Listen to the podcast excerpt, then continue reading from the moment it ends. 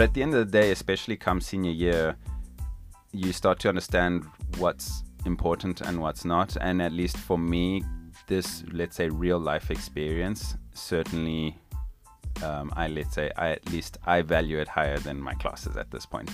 And that's not to say my classes aren't worth anything. I love going to them and love learning what I can through them. But at the end of the day, you have to compromise if you're trying to balance this. I'm sure many people listening to this understand that compromise is very important. And at the end of the day, you just got to choose what is most valuable to you. And for me, there is nothing like real world experience, especially in a startup environment.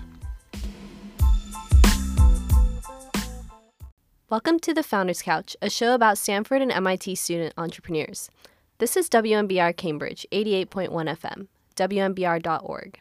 I'm your host, Chelsea Watanabe.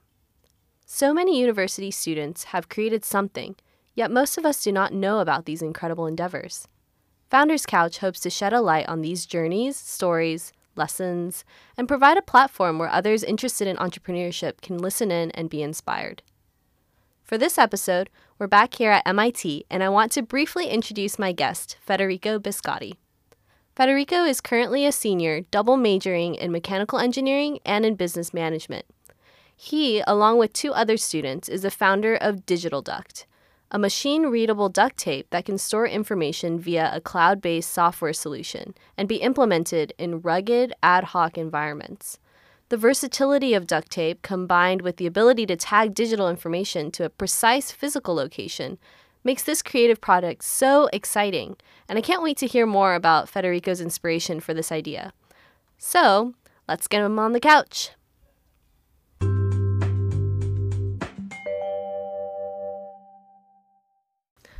Hi, Federico. Welcome and thanks for coming on the show. Thank you, Chelsea. Thanks for having me over. So, how's everything been going so far this semester? You know, this semester has been pretty tough, um, but things are going well now. The start was pretty crazy. I had a bunch of commitments running in parallel, but it's it's evened out, it's smoothened out, and um, now I'm pretty happy. Last year at MIT, senior year, so trying to make the most of it. Awesome. So you've shared a bit about your story with me already, but I wanted to start with asking, so where are you from? That is a very good question. So I actually have a pretty unique uh, background. I think I was born and raised in Zimbabwe which is a little country down in southern Africa. But my name, Federico Biscotti, is Italian, and my parents are Italian. They moved to Zimbabwe from Italy. So that's where I was born and raised my whole life, speaking Italian at home, English everywhere else. And, um, you know, from there I made it out here to the US, uh, where I've now spent my past three years as an undergrad student at MIT and about to graduate next year. So, where does love for business and entrepreneurship really begin for you? Yes, I think it, it probably begins back home in Zimbabwe because everyone is an entrepreneur there. We don't really have big corporate companies. Employment isn't really a thing. Everyone, every family just runs their own little business. And so, for the longest of times, I've always seen myself as following in those steps and, and running my own business. Um, when I got to the US, though, that was clear that uh, the scale here is much bigger. And when we're talking about business, it's not just a family run thing. It, you're hopefully trying to scale to to large large numbers. Awesome. So, what was your inspiration behind Digital Duct, and how did you come up with it? So, I think Digital Duct is um, is a project that was born over the summer, this past summer. It's uh, something that kind of just happened to start getting traction, and we went with it. Um, personally, like I'm, I I'm using it really as an experience to to gain a lot of knowledge about entrepreneurship and ideally i want to use it as a platform to then go on and start other companies ideally. So um, i think i got lucky in being in a, in a good place at a good time to work on this project and i'm really excited by what it can offer. Um, i'm not sold on it for my life uh, but i think there's a lot to learn in just one experience like this very cool so could you explain what the product is exactly and how do you envision it being used yeah, so the product at the end of the day is a very simple thing. It's um, what we're doing is we're combining, let's call it QR code or barcode, but our own version. It looks a bit like plaid. And uh, we're combining that and duct tape to effectively make uh, a roll of a machine readable duct tape so that with your phone, uh, be it an iOS device or an Android device, you can scan the duct tape and read information off this duct tape. And why are we designing this? Where do we see it being used? Well, it turns out that in certain environments, typically in construction and in military, where there is very tough and rugged environments, there actually doesn't exist um, a barcode infrastructure that is able to support those environments. And uh, we env- envision this as being the perfect solution because those places typically already have duct tape incorporated in some way. Every foreman already carries duct tape in their backpack. And so it's an easy solution to which uh, people can just whip out the duct tape they carry around with them and attach it to whatever body needs um, to be tagged with digital information effectively. Interesting. So, what kind of information do you think people might store in this? Yeah, so the big one we're looking at right now is simply just a kind of inventory management and logistics. Uh, for example, in a large construction site, there can be hundreds, if not thousands, of rooms with separate requirements and different objects needing to go into different rooms. And in those environments, typically the barcode infrastructure tends to fall apart. And so we're looking to see if we can solve this problem with our duct tape solution. It can be tagged onto any object at the end of the day. Uh, so if it's a circular pipe, it can be wrapped around the pipe. If it's the wall of a room, you can stick it onto the wall of the room to store information. So we're really, really looking to create a sort of network of data points to then build a logistics and inventory management infrastructure. And so, what are the current technologies then being used right now in these two areas for, say, inventory management? Yeah, so it turns out um, there is some barcode and QR code infrastructure already, but there is bottlenecks in the process whereby um, these, let's say, QR codes need to be scanned with specific devices, and these devices aren't your, your regular iPhone or Android phone. And so, although there is some solutions in some environments, they, there's these bottlenecks in some cases, and in other cases, uh, what we've seen is being used is just a lot of conventional pen and paper, um, or like manually on a laptop, let's say, or iPad, in entering serial numbers um, in a, in a form of inventory tracking. So it's really quite um, outdated the methods that they're currently used, and this is particularly true in the military that they're still using pen and paper, and so we really see this as a very attractive substitute in that yeah, space. That's awesome. Kind of like a game changer there. Yeah, hopefully. Cool. So it sounds like you started this this past summer, right? Correct. Yeah. And sounds like you're not doing this on your own. You have some teammates. So yeah. who who are you working with? So yeah, actually, um, again, this was a project that started this summer because the three of us, the three co-founders, were working at a company where this was born, and now we're trying to spin out. And so my teammates include uh, a man by the name of Nicholas, who is a Harvard Business School student, and then a girl by the name of Catherine, who studies at Clemson University in South Carolina. And uh, so the three of us conveniently were, we didn't know each other previously. We met here, we started working this project, and it started to get some traction. And so we've gone with it. And, um, you know, I'd say we complement each other well, the three of us. Um, we certainly bring different skill sets to the table and insofar it's worked out um, for the best, I guess. Cool. And so sounds like everyone has their kind of own expertise, is it? Yeah. So I think Nicholas is, I'd say he's the, let's say, the leader of the team. Let's say he brings in a lot of experience. He was a pilot for 10 years in the Marine Corps. So he actually has seen what the military logistics looks like. And he was the one that really thought this could solve their problems. Um, and he's driving forward more, let's say, the customer relationships, um, giving his his background. Um, myself, obviously from MIT, knowing some technicalities even around software, I'm actually hitting up more the software division because we obviously have a counterpart app that supports the scanning and reading of this code. And I'm also, let's say, hitting up some of the legal side uh, through a lot of resources made available at MIT. And then Catherine, on the other hand, she's working a lot on the supply side, let's say the manufacturing side. Uh, turns out we have identified two suppliers in uh, North Carolina, and she is interfacing with them and kind of pushing the product development forward. Wow, sounds like you've got a lot going on. There, there is quite a lot. Yeah. so, how are you balancing this with you know being a full time student here?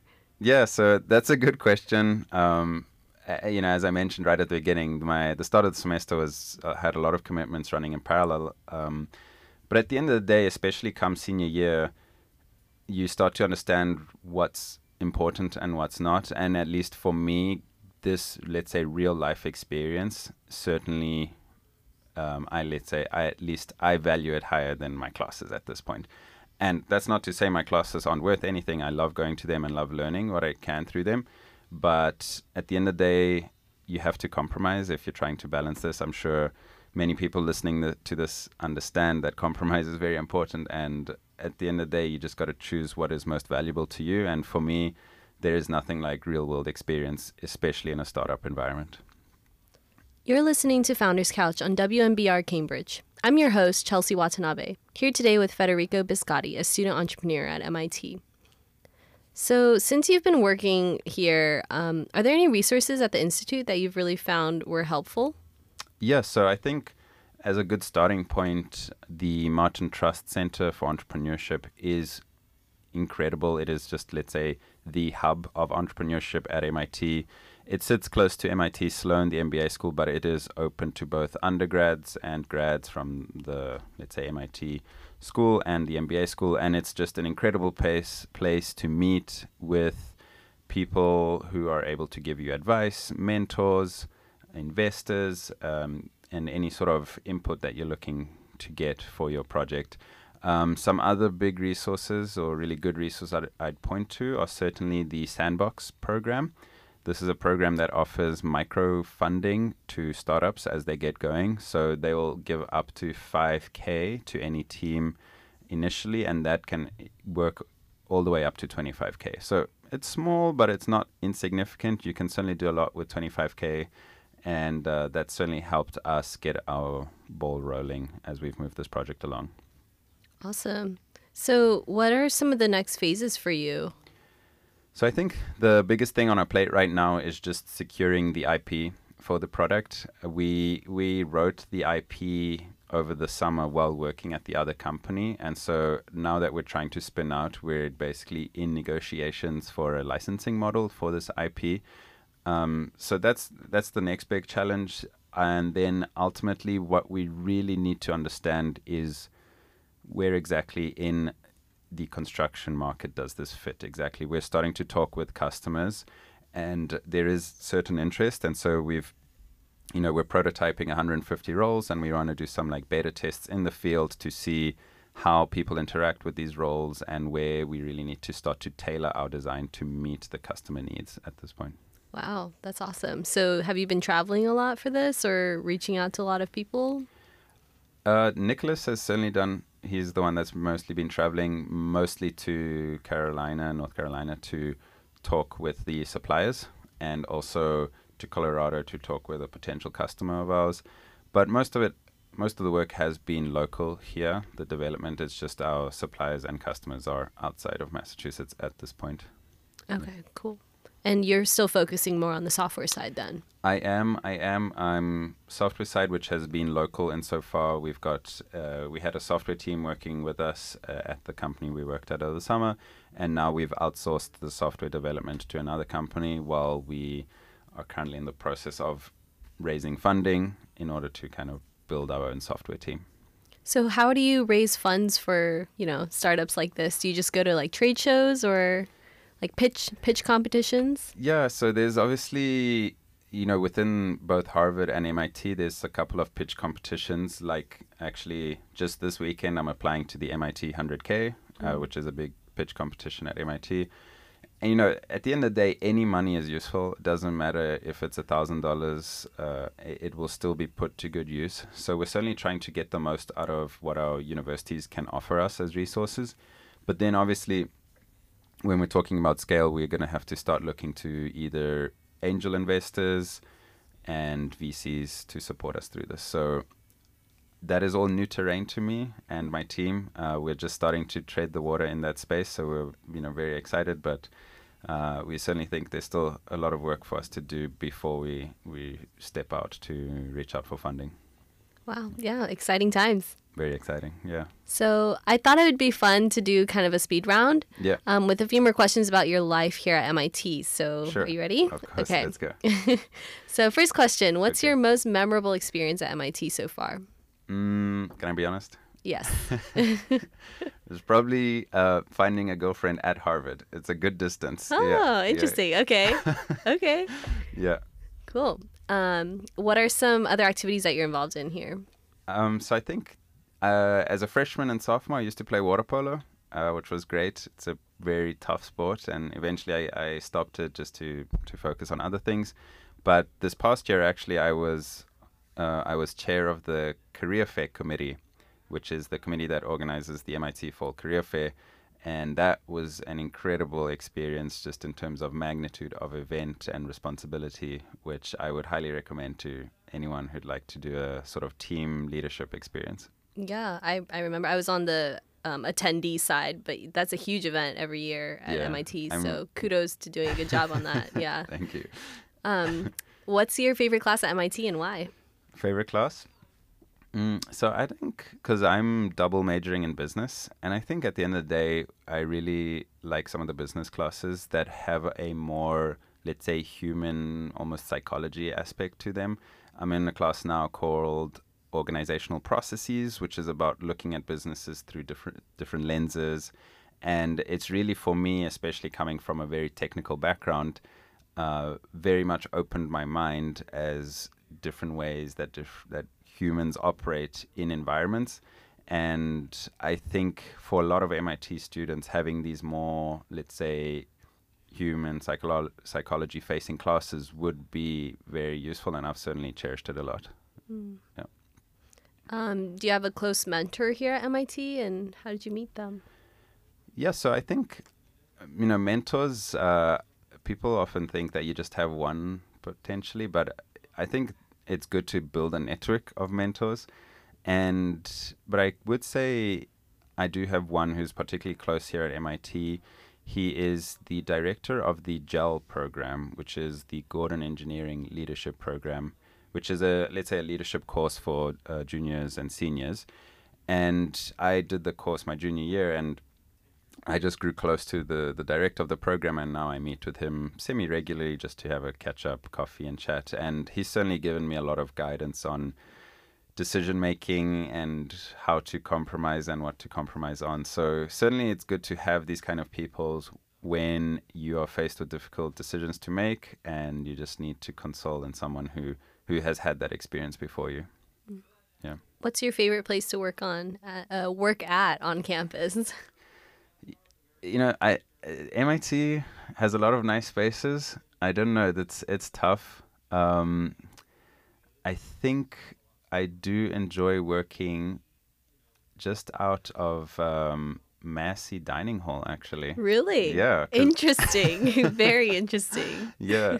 I don't know. I certainly cherish natural light, and there's not many places on campus with like good natural light and a good view. Okay, I could see that. Yeah. Yeah. So Maseeh D, it like just looks out onto the river. It's Okay. nice. Same with the the library Hayden. That's Oh, a great spot. mhm. Yeah, Hayden yeah, that's a classic spot. Yeah, those are the top Cool. picks. Yeah, Wow, that's not what I was expecting, but yeah, that works. Yeah. and finally, if you could give one piece of advice to students um, at MIT who also want to start something, what would it be? Yes. So I think certainly for incoming students, freshmen, sophomores, my advice, if, if let's say advice I would give a younger self, would be to not overthink your major. I switched my degree four times. Oh, Four wow. times. And that's because I was overthinking all the implications that it might have for the rest of my life. Don't overthink it. Just pick something that you at least think you're interested in, but that you know can bring you value. For example, you know, computer science, safe bet, engineering, safe bet. So just pick something and then do the core required classes. Don't go above and beyond and take the extra time instead to really pursue your interests on the side, to take extra, maybe like one off classes in the business department or in political science or in history, whatever it is that really excites you in that moment, in that semester, do it. Get involved with entrepreneurship, join clubs, go to the trust center, talk to people, and uh, and ultimately just dive in as much as you can because at the end of the day, the four years here pass in a flash, and after that, you do not have these opportunities again. So make the most of them.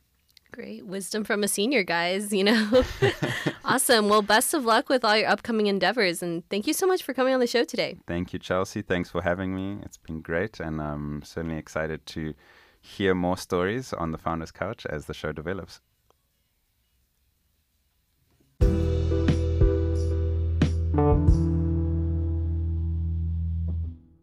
You've been listening to Founders Couch on WMBR Cambridge a show about student entrepreneurs and their intrepid journeys of starting their own things. Now, I hope y'all enjoyed that episode. Thanks again, Federico, for coming on the couch. I'm excited to see where he goes with Digital Duct. To all you listeners, thank you so much for tuning into this episode. If you've got any feedback, suggestions, questions, or existential thoughts, write me at cwat at mit.edu. Lastly, Wherever you are listening, please make sure to subscribe, rate, and review. We're also on Spotify and on iTunes. Next episode, Catherine will be talking to another student founder at Stanford.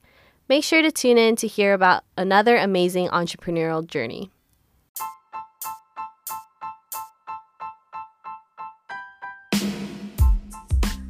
I'm Chelsea Watanabe, and you've been listening to Founders Couch. Catch you next time and see y'all soon. This is WMBR Cambridge, 88.1 FM, WMBR.org.